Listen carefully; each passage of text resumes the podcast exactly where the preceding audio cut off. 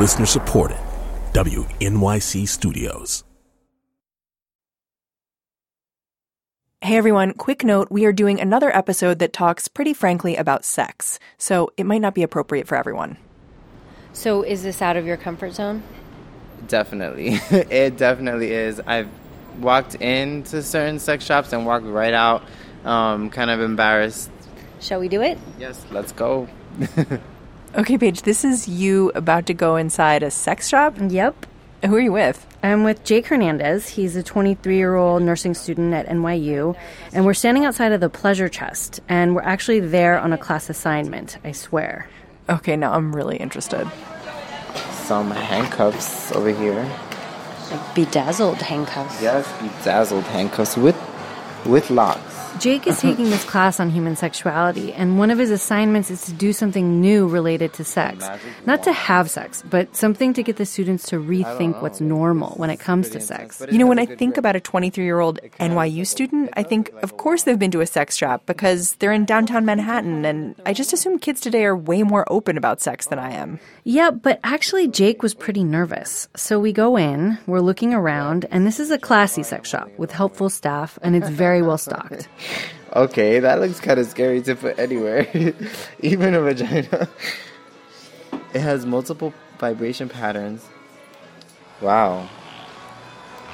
This is pretty intense. Like, oh wow, this is that's. I would not. Oh my gosh. So that thing that Jake says looks scary was a huge and sort of confusing vibrator. He actually turned it on while holding it at the wrong end. After we left this pleasure chest, he and I got to talking about him being young and gay and living in New York. And he knows people have assumptions like you do. So I asked him what he thought people most misunderstood. Well, I guess that we just walk around having sex all the time. that really bothers me, and You don't have casual sex. I mean, I've probably say that I've had casual sex once in my life. I guess because I was afraid of being, you know, stereotyped. Like my mom, you know, she still has these ideas in her head that like, oh, if you're gay, you know, you're more at risk for HIV. It's just, it's just a stereotype. Like my mom was always like, use a condom or make sure you're. Don't be doing this, don't do that. And I'm like, but how come if I was dating a girl, would you really say all of these things, you know? Rethinking stereotypes about how risky we think people are is the point of Jake's assignment. His professor, sex researcher Zhana Vrangalova, is trying to educate her students about the difference between risky sexual behavior and healthy but maybe unfamiliar sexual behavior. She started out the semester with a survey. All right, so do you think having many sexual partners is emotionally risky? So there are about 30 undergrads in the class who were asked about their attitudes around sex and risk. The anonymous results are being projected onto the screen in front of the classroom. Okay, how about physical risk?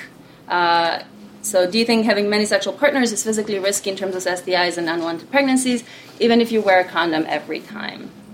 90% of her students think that having a lot of sexual partners carries both emotional and physical risk, regardless of the circumstances or whether you're wearing a condom.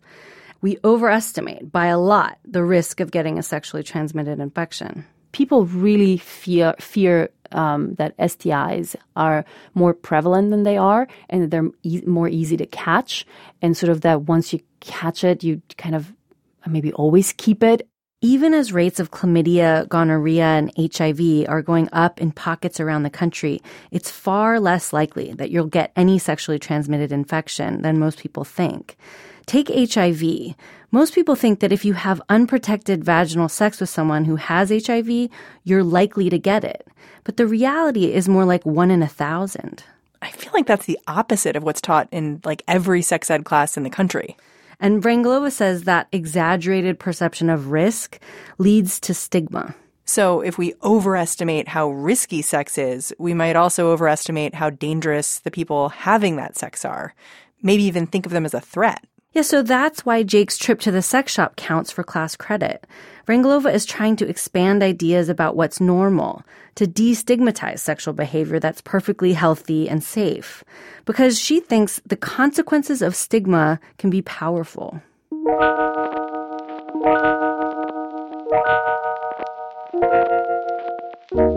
I'm Mary Harris, and today on Only Human, the assumptions we make about sex and what's safe. Stigma around sex and disease can have very real consequences. We're going to focus specifically on how that impacts people with HIV.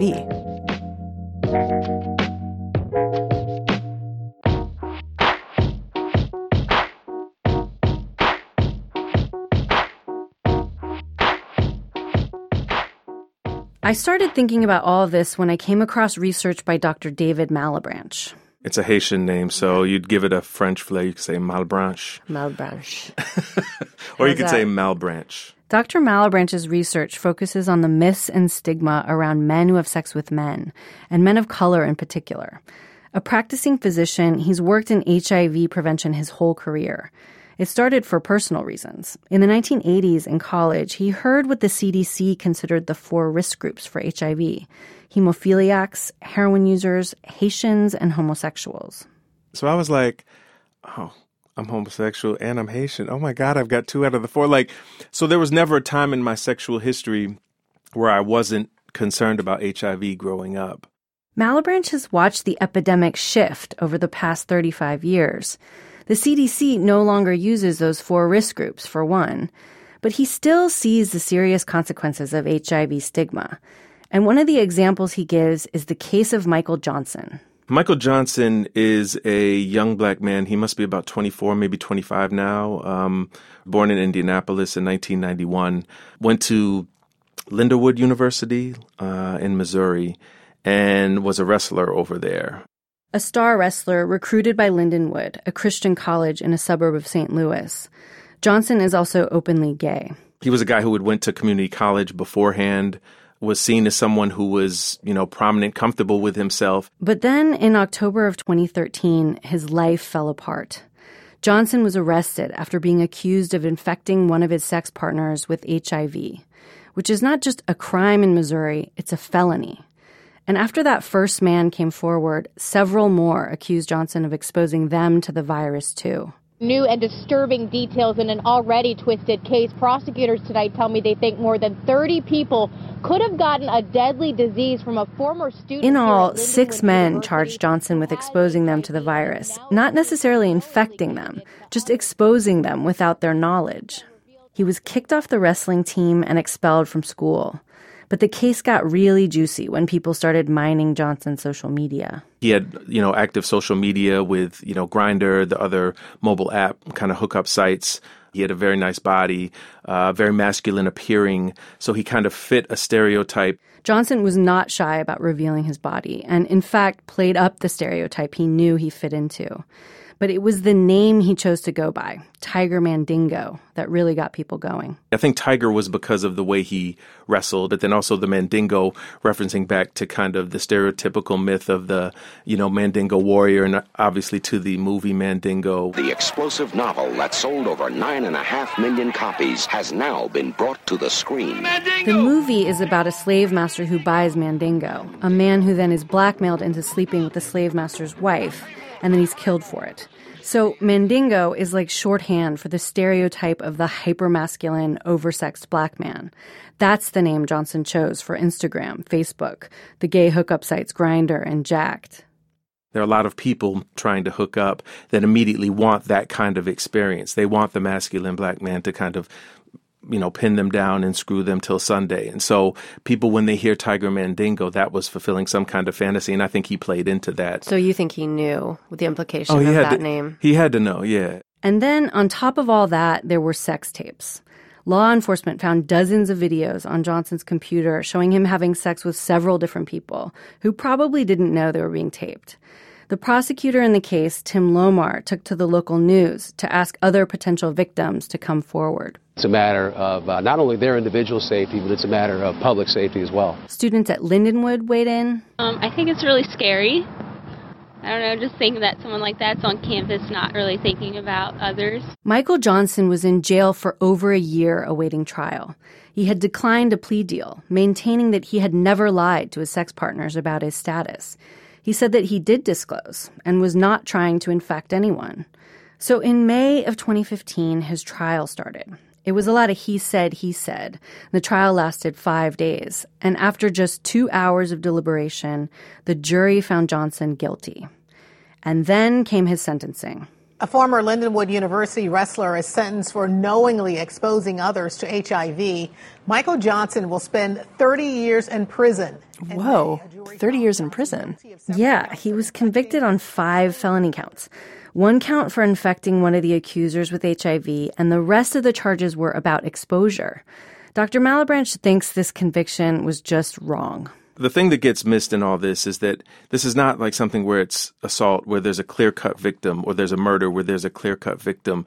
Sex is a consensual act. Right. And so in a consensual state, you can't sit there and play victim, especially if you're a gay man and sit there and say, well, oh, I didn't know there was a risk to any of this. Yes, you did. You knew there was a thing. Why are you playing like you're a victim? But again, in America, someone needs a victim. You need a victim and you need a perpetrator. You need someone to blame. So let me make sure I'm understanding this. He was convicted of infecting one person with HIV and exposing the others, but none of them claimed Johnson forced unprotected sex? Correct, yeah. And Malebranche's point is sex, when it's between consenting adults, whether or not you have HIV, should not be treated as a crime. People who are, you know, convicted of assault, secondary murder, other kind of really heinous crimes will not get as much jail time as Michael Johnson did for this 30 years. That's ridiculous. Malebranche thinks people should definitely be telling their partners their status, but he worries that laws like this one are driven by fear and end up perpetuating the idea that people living with HIV are inherently dangerous, perpetrators wielding a deadly weapon.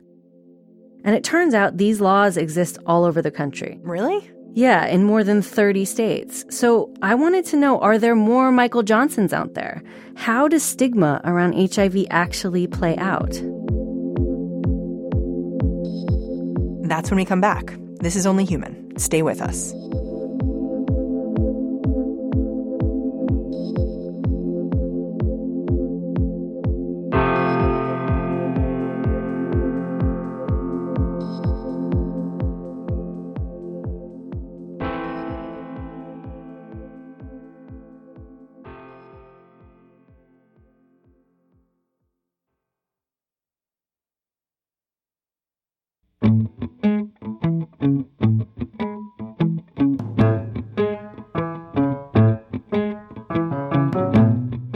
Last week, our show was also about sex, but we were talking about female desire and why it's still so hard for scientists to understand.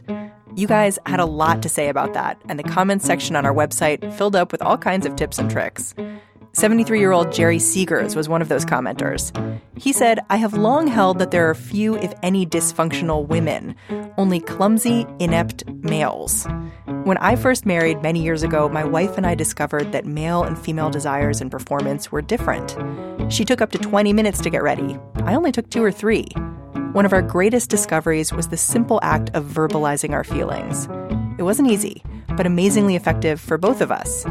Later, we were amazed as her activities sped up and mine slowed down, so that in later years, I took forever, and she was the one that had to slow down to match. We love hearing from you. So if you have more to say, you know how to reach us. We're at onlyhuman.org or at onlyhumanpodcast on Facebook. A former Lindenwood University wrestler is sentenced for knowingly exposing others to HIV. Michael Johnson will spend 30 years in prison. This is Only Human. I'm Mary Harris. Paige Cowett and I are talking about how our ideas about sex and the stigma we have around HIV specifically have serious consequences. We left off talking about Michael Johnson. Last year, he was sentenced to 30 years in prison under Missouri's HIV disclosure law. Turns out it's a felony there for an HIV positive person to have sex without first disclosing their status. Right. You have to say out loud before sex that you're HIV positive, or else it's jail time. And it's not just in Missouri. Over 30 states have laws like this, most of them enacted in the 80s and 90s. And what counts as exposure? So, exposure means unprotected sex. But under these laws, it can also mean sex with a condom, oral sex, and in some states, even spitting or biting counts. Well, so I kind of get it. It's like the point of the laws is to prevent the spread of HIV. Yeah, and to punish anyone who is actively trying to infect people. Well, that could be a good thing. Yeah, pretty much everyone agrees with that in concept. But you don't have to be trying to infect people in order for it to be a crime. Think about the Michael Johnson case. Prosecutors didn't have to prove intent. Also, the accusers don't have to actually contract HIV. Just the potential to infect, regardless of the outcome, is a crime. So if it's not intentional and no virus is actually transmitted, isn't this basically just criminalizing sex for HIV positive people? Well, yeah, it seems like it, doesn't it? So, what I wanted to know was how are these disclosure laws actually being used? Was Michael Johnson's prosecution unusual? Well, it's an outlier because it got so much attention. That's why it's an outlier. That's Sean Strub, the director of the Sero Project, which is a national network of people living with HIV. He's a longtime HIV activist, a former ACT UP member, and he's also HIV positive himself. Every person with HIV in the country who knows they have HIV is one accusation away from finding themselves in a courtroom. That might be overstating it a little bit because there aren't HIV disclosure laws in every single state. But bottom line, Strub thinks that prosecutions have dramatically increased over the last 10 to 15 years. That's so surprising to me because it's 2016. HIV is a treatable disease why would prosecutions be going up? Yeah, I asked him about that. And he said it's because the stigma is actually worse now. And he thinks that drives these prosecutions. Really? Yeah, and when it comes to stigma, he should know. By the mid 1990s, he was very sick. He was 40 pounds underweight, his viral load was super high, and his white blood cell count was dangerously low. He had Kaposi sarcoma, which caused purple lesions to form all over his body, the telltale sign of AIDS. You know, at the time, I you know I understood the, the stigma. You know, I'd walk in the streets in the village, and you know, little children would point and dogs would bark, and mothers would grab their kids' hands as they'd see me walk by because it was, uh, you know, to them a frightful sight. People aren't afraid anymore to shake his hand, and kids don't stare. But now he says it's worse in a different way a diagnosis today is a much more lonely experience than it was years ago, even as it is not as serious a diagnosis, you know, biomedically. You know, years ago, when someone was diagnosed, there was a loving and embracing community of people who were very focused and dedicated uh, to addressing the epidemic, especially the LGBT community. Uh, today, HIV is not a fashionable cause. God, I just never thought about it that way. Yeah. And keep in mind, this is his read on it. I imagine others have a different take on whether things are worse now. But the way he sees it, this shifting stigma follows the history of how disclosure laws have been used. He remembers when the laws were enacted, and at first, they weren't really used very much. It wasn't until the arrival of combination therapy, which allows people to live longer with HIV, that things changed. It started to be understood that those of us with HIV with treatment were going to be living much longer we started to be seen differently, not through the prism of that potential death, but instead through the prism of our, our survival. And being around longer, surviving longer, meant we also were around longer to potentially infect others. So he's saying that living longer with what's still an incurable disease means that you're more of a threat? It sounds like he's almost saying that these laws are a way to discriminate against gay people. He doesn't go quite that far, but he says this is when prosecutions started to rise against gay people specifically. And they were prosecutions not for intentionally infecting others, but just for sex, for exposure. Well, did they at least help prevent the spread of HIV? There isn't any evidence that it has. In Florida, for example, where there's a strict HIV disclosure law, there's actually a spike in infections. Strub thinks they do the opposite. He points to surveys that show people actually decide not to get tested when they hear about these laws. Because if they don't know their status, they can't be prosecuted for not disclosing. It sounds totally counterproductive. Yeah, that's the argument he takes to legislators around the country to try to convince them to reform their laws. He told me about a recent effort in Iowa to make their disclosure law less strict, less punitive. What we were proposing would make their children safer. It would make it less likely their children uh, could potentially acquire HIV. And that kind of, you know, surprised them and they started looking at it and looking at how it discourages testing, how it discourages the disclosure. It worked. The Iowa legislature unanimously passed reforms. So now the punishment there is far less severe, and prosecutors have to prove an intent to infect. It passed unanimously, so there weren't any defenders of the laws? Well, Strub said that there are plenty of people who will defend a law punishing people who are intentionally infecting others. But when lawmakers started realizing that that's not how these laws are typically used, they were very open to reform. He did say, though, that prosecutors in Iowa and prosecutors in general aren't in favor of changes. And I've heard this argument. Uh, basically, prosecutors say that Strub and the reformers are trying to shift the blame to the victim. Like blaming a rape victim for not being careful enough. Yeah, exactly.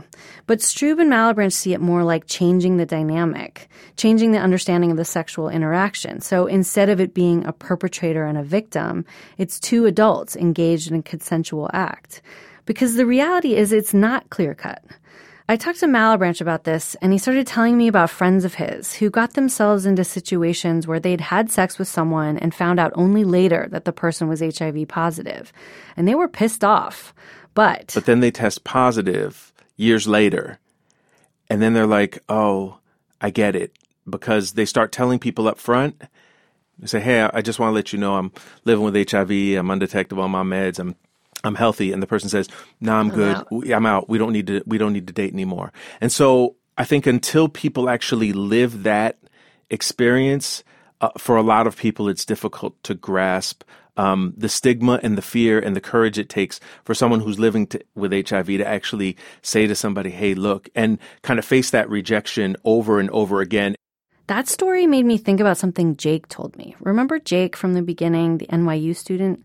He told me a story after we left the sex shop. He had recently started things up again with an ex boyfriend. We didn't have anal sex, but we did have oral sex. And afterwards, he told me he was HIV positive, And I was like, wow, like, how are you going to do that and not tell me beforehand, you know? Like, I don't know. But then at the same time, I should have, I don't know. I don't know. It's just very tricky. But he just sounds so conflicted. Yeah. And he knows he bears some of the responsibility here, but he also feels like the other guy should have said something. Jake learned later how unlikely it is to get HIV from oral sex, so he wasn't too worried in the end, and he's been tested since, and he tested negative. But still. I just felt really, really sad, and I felt kind of betrayed um, by him. This was somebody who I was thinking about getting into a relationship again and trying to rebuild things, and knowing that re- really changed things for me. Like knowing that he had HIV or knowing that he had it and didn't tell you? Both. Definitely both. I totally get that. Yeah, I do too. But then put yourself in the other guy's shoes disclosing your status is probably not the easiest thing to do, especially if you think about what Sean Strub was saying that a diagnosis no longer gets you a warm embrace. You're more likely to be judged, even within the gay community. And if they lived in Missouri or one of the other states with those HIV disclosure laws, he could have charged the other guy with a felony. Yeah, and put him away for 30 years, like Michael Johnson.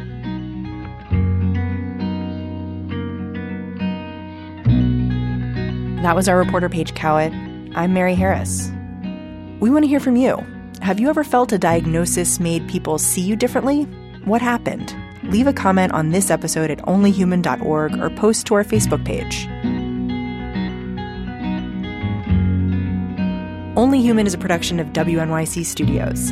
This week's episode was edited by Patricia Willens. Our team includes Amanda Aronczyk, Elaine Chen, Julia Longoria, Kenny Malone, Fred Mogul, and Ankita Rao. Our technical director is Michael Raphael. Our executive producer is Lital Malad.